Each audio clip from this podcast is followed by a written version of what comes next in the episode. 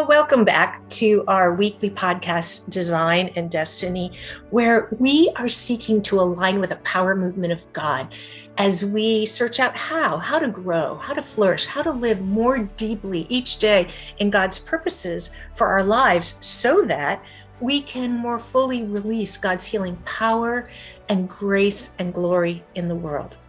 And if you're new to the Destiny Makers community and new to this podcast, well, we offer you a special welcome. If you like what you hear today, consider subscribing to our weekly podcast and check us out at our website, destinymakers.org, where uh, hopefully you'll find some lots of resources that we have there for you.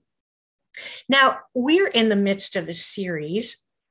Uh, we're now, I think, in week number three uh, possibly week four if you count the intro. So if you are new and just coming into this, you may want to pause this podcast and go back um, and uh, look at the last couple of, of of podcasts so that you can kind of catch up and stay on track with where we're going because indeed this has been a four part series five if if you consider the intro week as well, which is important and lays the foundation. But in this four part series of the four masters of the mind, which one possesses you, uh, we've been looking at dominant patterns of thinking that we can unconsciously uh, ad- adopt that actually shape your perspective. And what happens is they trigger automatic programmed attitudes and behaviors you're not even aware of. And what we saw from the previous podcasts was that the first master, the whiner, is typically identified by complaining and comparison, resulting from a self image of inferiority or sometimes insecurity. The second master, the worrier, entertains fear and anxiety, always envisioning potential dangers with disastrous results. See, both the whiner and the worrier both have the proclivity for producing immobility. Immobility, where people don't move and grow and change very much. See, individuals mastered by these menacing mindsets, not only do they not grow, but they don't live in the richness of their abundant God ordained destiny.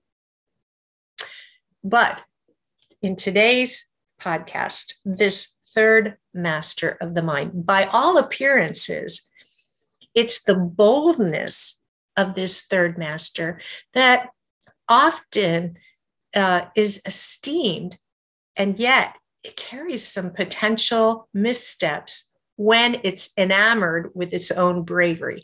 And that's because the warrior, the worrier is often armored in strength and courage. And it stands ready and sure footed for battle. It speaks with confidence and assurance, deflecting fear, deflecting crushing defeat. To the whiner and to the warrior, the warrior is like a beacon of hope I mean, it's afforded admiration and inspiration because it appears, it appears fully qualified to fill the flaws and the faults and the inadequacies that the other two possess. Now, while justice, courage, strength, faith, optimism, perseverance, they're all virtues of a warrior mindset. There, there are cautions. There are cautions to consider. And the first and most fatal is knowing with certainty that God's called you into the battle. See, though you might be anointed with warrior qualities, you may not always be appointed to execute at such a time. Like the ancient battles that we see in the Hebrew scriptures, the Old Testament, the battles of Israel, when the armies forged ahead without inquiring of the Lord, well, what would happen is you'd see in the stories, they moved outside the protection of God's covering and they were typically trampled. When the warrior works in the power of the Almighty, when the warrior works in alignment with the power of the Almighty, it rests and relies on the strength of the Lord for its victories. Why? Because the battle always belongs to our God. A second caution is when the warrior is so poised for a fight that it misjudges the heart of God's strategy using the wrong weapons of warfare or attacking the wrong adversary. Ephesians 6:12 warns us that our struggles are not against flesh and blood, but against the rulers, against the authorities, against the powers of this dark world, and against spiritual forces of evil in the heavenly realms. A warrior mindset fixed on fighting others it can create a habit of looking for what's not right in people, you know, making itself the judge and the juror of morality. Extolling warfare, extolling it can unexpectedly, unexpectedly exalt ego and arrogance, hardening the heart and hurting people in its path. It takes a discerning, spirit led warrior to differentiate the source of the problem just from those simply propagating the message. In other words, it takes a spirit led warrior to see what's beyond what we see those fighting in those other places, those the heavenly places, instead of the person delivering the message. See, the warrior's most successful strategy is to model the motives of Jesus, who never retaliated against others. He came to bless, not to curse. So rather than replicate the forces of darkness, rather than using the, the, the, the enemy's strategies, using lies and threats and condemnation and anger and shame, Jesus only did what he saw his father do and say what he heard his father say. He unveiled earthly entanglements. He unveiled earthly entanglements rooted in spiritual deceptions with Holy Spirit revelation and truth and power. And he invites us to do the same. See, Jesus' actions and intentions, they weren't fault finding, but solution seeking. He gave little time and attention to the demons of darkness. Rather, he decreed the truth, the power, and the life of God's word over spiritual forces and natural circumstances, fully dismantling, fully dismantling the works of the enemy. Even during his own temptation in the wilderness, Jesus did not attack or react or retaliate. He simply, but powerfully, used God's word as his weapon of warfare.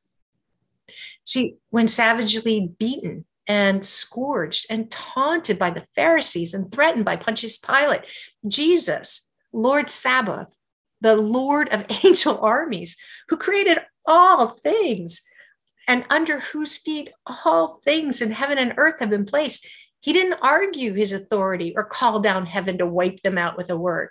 He who could have called all the hosts of heaven to come to his aid and just obliterate the enemy, he did not respond with hateful, condemning, or condescending retorts. He remained silent, knowing his assignment, and turned his attention to the heart of the Father. See, the warrior mindset fully yielded to God and attuned to his spirit, stands secure above the circumstances, and reckons all things unto God. It does not give in or give up, but holds fast to the promises and power of our resurrected Christ to reclaim territory that Satan has stolen. The warrior knows beyond knowing that heaven has already won and it celebrates the amen before the battle's even begun. The scriptures tell us in Ephesians 6 13 through 17 put on the full armor of God so that when the day of evil comes, you may be able to stand your ground. And after you've done everything, to stand. Stand firm then with the belt of truth buckled around your waist, with the breastplate of righteousness in place, and with your feet fitted with the readiness that comes from the gospel of peace. And in addition to all this, take up the shield of faith with which you can extinguish all the flaming arrows of the evil one. Take on the helmet of salvation and the sword of the Spirit, which is the word of God. See you next week, where we will conclude with the fourth master of the mind. Which one possesses you?